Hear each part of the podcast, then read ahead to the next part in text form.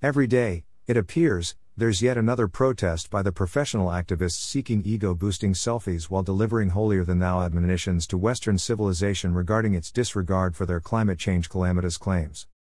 Meanwhile, the same happy yellers avoid demonstrations of disapproval in Asia and Africa, the culprits in ocean pollution viewed through a clear plastic straw, increasingly destroying the little credibility that the climate change agenda has left.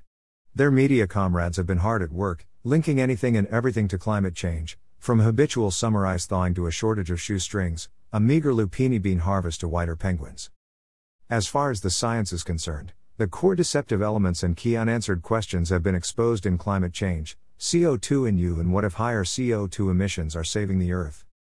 But if anyone thinks that CO2, temperature, and sea levels are the issues, then the bamboozling has worked, because the core driver is completely unrelated to Earth's well being. It's about people's dismal welfare caused by the impossibility of racial equality and socio techno economic output. Let's bring the United Nations into the fold. Historic UN human rights case opens door to climate change asylum claims highlights the Robin Hoodwink to feed the inept. Greater than Geneva, January 21, 2020, Dash in its first ruling on a complaint by an individual seeking asylum from the effects of climate change, the UN Human Rights Committee has stated that countries may not deport individuals who face climate change induced conditions that violate the right to life. Greater than. Greater than in 2015, Ioane Teitiota's asylum application in New Zealand was denied, and he was deported with his wife and children to his home country of Kiribati. He filed a complaint to the UN Human Rights Committee, arguing that by deporting him, New Zealand had violated his right to life. Kiribati is a nation of 33 atolls that is home to about 111,000 people. It's pointless to dig deep into the merits of the case, and suffice it to say that New Zealand is not responsible for Mr. Teitiota's ineptitude as a human being, as well as the shortcomings of his country. The logic applies to all asylum claims. Furthermore, the UN is a toothless nest of incompetence, and no country on earth is legally obligated to grant asylum to anyone, for any reason, because it would violate a country's sovereignty. To add context to the asylum claim, Kiribati's appeal as a tourism destination, not a conflict zone, is advertised by the Kiribati National Tourism Office.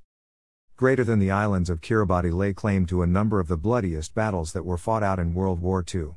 60 years on, and much of the evidence of these battles still remain available for travelers to view as a living museum of this part of history, in particular Tarawa, Butaritari, and Abemama of the Gilbert Group, and Banaba Island.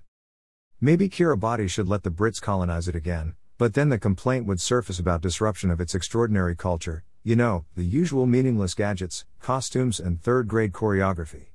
To be fair, Kiribati has few natural resources, but so does Switzerland. The UN paper titled Climate Change and Social Inequality provides the evidence of the issue's underlying position. Greater than this paper offers a unifying conceptual framework for understanding the relationship between climate change and within country inequalities, referred here collectively as social inequality.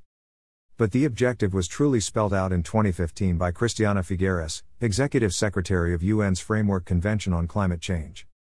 Greater than this is the first time in the history of mankind that we are setting ourselves the task of intentionally, within a defined period of time, to change the economic development model that has been reigning for at least 150 years, since the Industrial Revolution, she said. Greater than.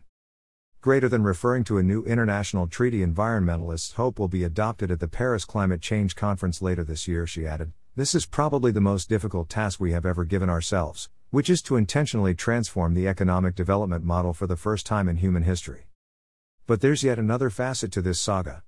The permanent and widespread incompetence of governments must be fed by increased taxation, and the future will see surcharges on all plastics, woods, and potato peels, in addition to taxes on excess windmill utilization when combustion engines become illegal. Why is marijuana now legal in some states? It's about feeding governments monetary addiction. Yet the true polluters are Africa and Asia, where people are too intellectually deficient to comprehend the impact of their behavior, but must be protected from the truth.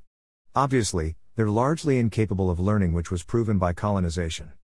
Climate change is a Robin Hoodwink that couldn't care less about solar flares or purple polar bears, and is designed to dip into your wallet while denying the fact that inequality is produced by inborn intellectual differentials.